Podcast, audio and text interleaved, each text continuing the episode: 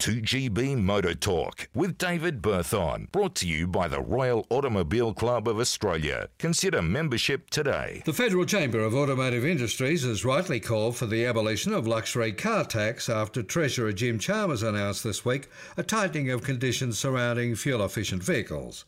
The current tax free threshold for luxury car tax of 33% applies to fuel efficient vehicles over $89,332 and for all other vehicles over 76,950.